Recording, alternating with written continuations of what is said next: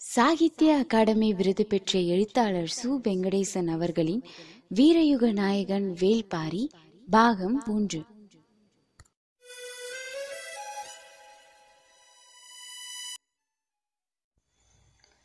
அத்தியாயம் பத்து. யவனர்களின் சொலாண்டியா கப்பல் வழக்கம் போல் அரபு துறைமுகங்களில் தங்காமல் ஓசிலிஸ் வழியாக சிந்து நதியின் முகத்துவாரத்தில் இருக்கும் பாப்பரிகோன் துறைமுகத்துக்கு வந்து சேர்ந்தது. கப்பலின் மாலுமி எபிரஸ் நீண்டகால கடல் அனுபவம் பெற்றவன். கடற்காற்றின் குறிப்பு அறிந்து கப்பலை செலுத்துவதில் கைத்தேர்ந்தவன் அதனால்தான் மிகப்பெரிய கப்பலான சொலாண்டியாவின் பயணம் இவன் வசமே பல ஆண்டுகளாக ஒப்படைக்கப்பட்டுள்ளது. கப்பலின் பாதுகாப்பு தளபதி திரேஷியன் தனி ஒருவனே கப்பலை நகர்த்தி விடுவது போன்ற உடல் அமைப்பு கொண்டவன்.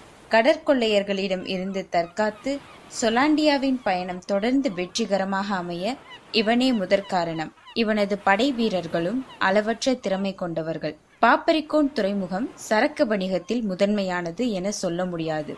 ஆனாலும் கப்பல்கள் பல நாட்கள் இங்கு தங்கிச் செல்வது வழக்கம். காரணம் இந்த நிலப்பரப்பின் தனித்த அடையாளமாக விளங்கும் யவன இந்திய வம்ச கலப்பால் உருவான அழகிகள். ஒரு சாயலில் யவன தேவதைகளாகவும் மறு சாயலில் இந்திய பதுமைகளாகவும் காட்சி தருபவர்கள். அவர்களின் படுக்கையை விட்டு கப்பல் மாலுமிகள் அவ்வளவு எளிதில் விலகுவது இல்லை. நீலம் பூத்த கண்களையும் செழித்த கொங்கைகளையும் ஒரு சேர பார்க்கும் எந்த ஆணும் அனைத்த கையை பிரித்து எடுக்க மாட்டான். வேறு வழியே இல்லாமல்தான் எபிரஸ் வெளியேறி கப்பலுக்கு வந்து சேர்வான். ஆனால் திரேஷியன் வந்து சேர அதன்பின் ஒரு வாரம் கூட ஆகலாம். உடலே ஒரு மர்ம குகை போல் இருக்கிறது எபிரஸ். வெளிர் மஞ்சள் நிறம் கொண்ட யவன அழகைக்குள் நுழைந்து கருமஞ்சள் நிறம் கொண்ட இந்திய பதுமையின் வழியே கரை சேர்ந்தேன் என சொல்லியபடி கப்பலுக்கு வருவான். அவனை கோபம் கொள்ள முடியாது. ஏனென்றால் இந்த பயணத்தின் மிக ஆபத்தான பகுதி இனிமேல்தான் இருக்கிறது. கட்ச் வளைகுடா ஆழமற்றது மட்டும் அல்ல. கூர்மையான பாறைகள் நிரம்பியதும் கூட. எந்த நேரத்திலும் கப்பலின் அடிப்பாகம் நொறுங்கும் ஆபத்து உண்டு. மிக கவனமாக அதை கடந்து சுபாகரா வந்து சேர வேண்டும். கரையை ஒட்டி பயணிக்கும் இந்த போக்குவரத்து தான் துருவங்களை கடந்த வணிகத்துக்கு அச்சாணியாக இருக்கிறது. ஆனால் அவற்றின் மிக ஆபத்தான பகுதிகளான மேலிமேடுவும் மங்களகிரியும் அடுத்தடுத்து உள்ளன. இதை கடற்கொள்ளையர்களின் நாடாக யவனர்கள் குறித்து வைத்துள்ளனர். இதை கடப்பதுதான் மொத்த பயணத்திலும் மிக கடினம். இதை வெற்றிகரமாக கடந்துவிட்டால் அதன் பிறகு தீண்டிஸுக்கு வந்து சேர்ந்து விடலாம் யவனர்கள் தொண்டியைத்தான் தீண்டிஸ் என அழைத்தார்கள். அவர்கள் இந்த நிலப்பரப்புக்கு சம்பத்தீவு அல்லது நாவலந்தீவு என பெயரிட்டிருந்தார்கள். நாவல் மரங்கள் அதிகம் இருக்கும் காரணத்தால் இந்த பெயர்.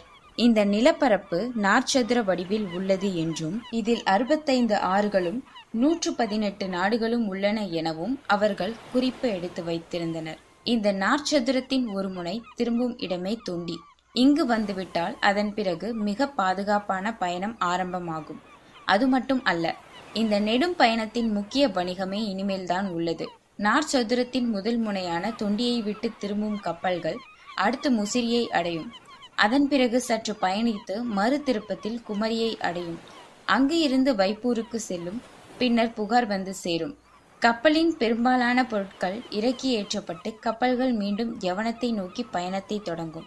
சொலாண்டியா கப்பல் நற்பகலில் தொண்டி துறைமுகத்துக்குள் நுழைந்தது. பிரம்மாண்டமான கப்பலின் வருகை மிக தொலைவிலேயே கண்டறியப்பட்டுவிடும். பாய்மரத்தின் உப்பிய வயிற்றில் விலைமதிப்பற்ற வணிகத்தை சூழ்கொண்டு வரும் யவன தேவதையைப் போல சொலாண்டியா வந்து நிற்கும். கடற்காகங்களின் கரைச்சல் அலையின் இறைச்சலையும் மிஞ்சிக் கொண்டிருக்க எபிரஸ் நங்கூரத்தை இறக்க கட்டளையிட்டான். சேரர் குலம் இரு கோடி வழிகளாக பிரிந்து நாளாகிவிட்டது. முன்னவன் உதியன் பரம்பரை என அழைக்கப்பட்டான். வஞ்சியை தலைநகராக கொண்டு முசிறியை துறைமுக பட்டணமாக அமைத்து அவன் ஆட்சி நடத்தினான். அவனது நாடு குட்டநாடு என அழைக்கப்பட்டது. பின்னவன் அந்துவன் பரம்பரை என அழைக்கப்பட்டான்.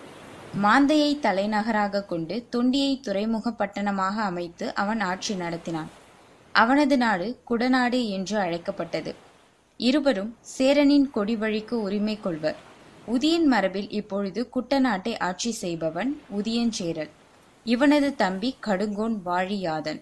இவன் அரசதிகாரத்தில் விருப்பமற்றவன். அந்துவன் மரபில் இப்பொழுது குடநாட்டினை ஆட்சி செய்பவன் குடவர்கோ அவனுக்கு உடன் பிறந்தோர் யாரும் இல்லை கடற்கரை மாளிகையில் ஓய்வெடுத்துக் கொண்டிருந்தான் எவிரஸ்ட் வழக்கம் போல் பவளக்கற்களும் ரசக்கண்ணாடிகளும் மது புட்டிகளும் இறங்கிக் கொண்டிருந்தன. மாற்றாக அந்த துறைமுகத்திலிருந்து ஏற்றப்பட வேண்டிய பொருட்கள் மிளகும் உதிர வேங்கை மரத்தின் பட்டைகளும் தான். குடநாட்டில் மிளகு விளையும் பகுதி அளவில் சிறியதே. அதனால் அந்த கடற்கரையில் சில திரளிமரப் படகுகளே நின்றன. உதிரவேங்கை பட்டை மிகுந்த மருத்துவ குணம் கொண்டது. அதை யவனர்கள் கண்டிப்பாக வாங்குவர். இரு பொருட்களையும் சேர்த்தாலும் இங்கு நடக்கும் வணிகத்தின் மதிப்பு மிக குறைவுதான். எனவே வேகமாக சரக்கை இறக்கிவிட்டு செல்வதிலேயே மாலுமிகளும் உடன் வந்துள்ள வணிகர்களும் தீவிரமாக இருப்பர். ஏற்ற வேண்டிய பொருட்களை திரும்பி வரும்போதுதான் ஏற்றுவர். பொருட்கள் எல்லாம் இறக்கப்பட்டுவிட்ட செய்தி கிடைத்ததும் எபிரஸ் மாளிகையில் இருந்து புறப்பட தயாரானான். அப்போது மாளிகைக்கு வந்தான் குடநாட்டு அமைச்சன் கோலூர் சாத்தான். தளபதிக்குரிய உடலமைப்பு அமைச்சனுக்குரிய அறிவு கூர்மையும் ஒருங்கே அமைய பெற்றவன். யவனத்துடனான குடநாட்டு வணிகத்தை முதல் நிலைக்கு கொண்டு வர வேண்டும் என முனைப்புடன் இருப்பவன்.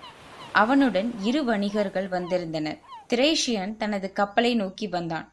அவன் வீரர்கள் தளபதிக்கு உரிய ஆயுத மரியாதையை செய்து அவனை கப்பலுக்குள் வரவேற்றார்கள். உள்ளே வந்த பிறகுதான் அவனுக்கு தெரிந்தது எபிரஸ் இன்னும் வரவில்லை என்பது. எப்போதும் எனக்கு முன்னமே வந்து விடுவானே? ஏன் தாமதம்? என கேட்டான். யாருக்கும் தெரியவில்லை. குடநாட்டு அழகிகளால் காலதாமதம் ஏற்பட வாய்ப்பு இல்லையே என எண்ணியபடியே அவனது மாளிகையை நோக்கி திரேஷியன் நடந்து போனான். வீரர்கள் அணிவகுத்து சென்றனர். காவலாளி கதவை திறக்க மாளிகையின் உள்ளே நுழைந்தான் திரேஷியன். பெரும் வியப்பில் ஆழ்ந்து போய் எபிரேஸ் அமர்ந்திருந்ததை கண்டான். அவனது எதிர் இருக்கையில் கோலூர் சாத்தானும் அவன் எதிர் இருக்கையில் கோலூர் சாத்தனும் வணிகர்கள் இருவரும் உட்கார்ந்து இருந்தனர். நடுவில் இருந்த பலகையின் மேல் தங்கத்தால் ஆன வட்டத்தட்டில் கொல்லிக்காட்டு விதைகள் வைக்கப்பட்டிருந்தன. புகார் சென்று திரும்புவதற்குள் நீங்கள் சேகரித்து வையுங்கள். இதற்கு என்ன விலை கொடுக்கவும் நான் தயார் என்று அவர்களிடம் சொல்லிவிட்டு எழுந்தான் எபிரஸ். கப்பலை நோக்கி அவனும் திரேஷியனும் பேசிக்கொண்டே வந்தனர். எபிரஸ் சொன்னான் ஒருவேளை இந்த வணிகம் கைகூடினால் தொண்டி துறைமுகம் பிற மூன்று துறைமுகங்களையும் வணிகத்தில் விஞ்சுவிடும். அது மட்டுமல்ல நாம் தான் யவனத்தின் மந்திர ஆற்றல் மிக்க மனிதர்களாக மாறுவோம். கடம்ப மரத்தில் இருக்கும் முருகனை வழிபட்டு திரும்பும் பாரியிடம் குடநாட்டு அமைச்சன் வந்திருக்கும் செய்தி சொல்லப்பட்டது. அவன் மாளிகையை நோக்கி சென்றான். அவனுடன் முடியனும் தேக்கனும் வந்தனர். சேரகுலத்தின் அந்துவன் பரம்பரையின் மீது மட்டும் பரம்பு நாட்டுக்கு சிறு மதிப்புண்டு. அதனால்தான் அவர்களை அழைத்து வர ஒப்புதல் அளிக்கப்பட்டது. கபிலர் வந்ததால் எவ்வியூரே கொண்டாட்டத்தில் திளைத்துக் கொண்டிருந்த நேரம் இது. பாரியின் மனம் பூத்து கனிந்திருந்தது. அறுபதாம் கோழி இன்னும் கிடைக்கவில்லை என்ற கவலை மட்டுமே மனதின் ஓரத்தில் இருந்தது. அதுவும் எந்த நேரத்திலும் சரியாகிவிடக்கூடியதுதான் மாளிகைக்குள் நுழையும் பாரியின் முகமலர்ச்சியை பார்த்த அமைச்சன் கோலூர் சாத்தன் அகமகிழ்வு கொண்டான். தான் வந்த வேலை நல்லபடியாக முடியும் என்ற நம்பிக்கை அவனுக்கு ஆழமானது. அவன் கொண்டு வந்த பரிசு பொருட்களை பாரி அமரும் இருக்கைக்கு முன்பாக பரப்பி வைத்திருந்தனர். யவனத்தில் இருந்து வாங்கப்பட்ட ரசக்கண்ணாடி நடுவில் வைக்கப்பட்டிருந்தது. கண்ணாடியின் மேல் இரண்டு யவன அழகிகளின் உருவங்களைக் கொண்ட மரவேலைப்பாடுகள் இருந்தன. இருக்கையில் அமரும் பாரியின் முகத்தை அந்த கண்ணாடி அவனுக்கு காட்டுவது போல் வைக்கப்பட்டிருந்தது. அமைச்சன் ஆரம்பித்தான். பரம்பின் மாமன்னரை வணங்குகிறோம். குடநாட்டு வேந்தன் குடவர் கோவின் அன்பு பரிசை நீங்கள் ஏற்க வேண்டும் என்று முன்னால் பரப்பி வைக்கப்பட்டிருந்தவற்றை பார்த்து சொன்னான். பாரியின் உதட்டோரம் தொடங்கிய மெல்லிய சிரிப்பு முழுமை கொள்ளாமல் வேகமாக முடிந்தது. வந்ததன் நோக்கம் காணிக்கையை ஏற்பதை பற்றி எதுவும் சொல்லாமல் பாரி கேள்விக்குள் போனது சற்றே வியப்பை ஏற்படுத்தியது. அமைச்சன் சொன்னான் குடநாட்டு வேந்தர் வணிக பேச்சு ஒன்றுக்காக என்னை அனுப்பி வைத்தார். வணிகம் இயற்கைக்கு எதிரானதே அதை ஏன் என்னிடம் பேச வந்தீர்கள்? அமைச்சன் எச்சில் விழுங்கினான் வணிகம் தானே ஓர் அரசின் அச்சாணி? வணிகம் செழித்தால்தானே அரசு செழிக்கும்? அரசு செழித்தால்தானே மக்கள் செழிப்பர்? வணிகமே இல்லாததால் தான் நாங்கள் செழித்திருக்கிறோம் என்று சொன்ன பாரி சற்று இடைவெளி விட்டுச் சொன்னான். எந்த மன்னனின் காலடியிலும் பரம்பின் தட்டுக்கள் பணிந்து வைக்கப்பட்டதில்லை என்பதை அறிவீரா? அமைச்சன் அதிர்ச்சி அடைந்தான். பாரி தொடர்ந்தான். இயற்கை வழங்குகிறது. நாம் வாழ்கிறோம். இடையில் விற்கவும் வாங்கவும் நாம் யார்? கொல்லாமலும் கொடுக்காமலும் எப்படி வாழ முடியும் அண்ணா? பரம்பு நாட்டுக்கு தேவையான உப்பை உமனர்களிடம் இருந்து நீங்கள் வாங்கத்தானே செய்கிறீர்கள்? எங்களுக்கு தேவையானதையும் அவர்களுக்கு தேவையானதையும் பரிமாறிக்கொள்கிறோம் பகிர்ந்து உண்பதும் பரிமாறி வாழ்வதும் இயற்கை நமக்கு கற்றுக் கொடுத்தவை. அதுதானே வணிகமும்? இல்லை. பரிமாற்றம் என்பது தேவை சார்ந்தது.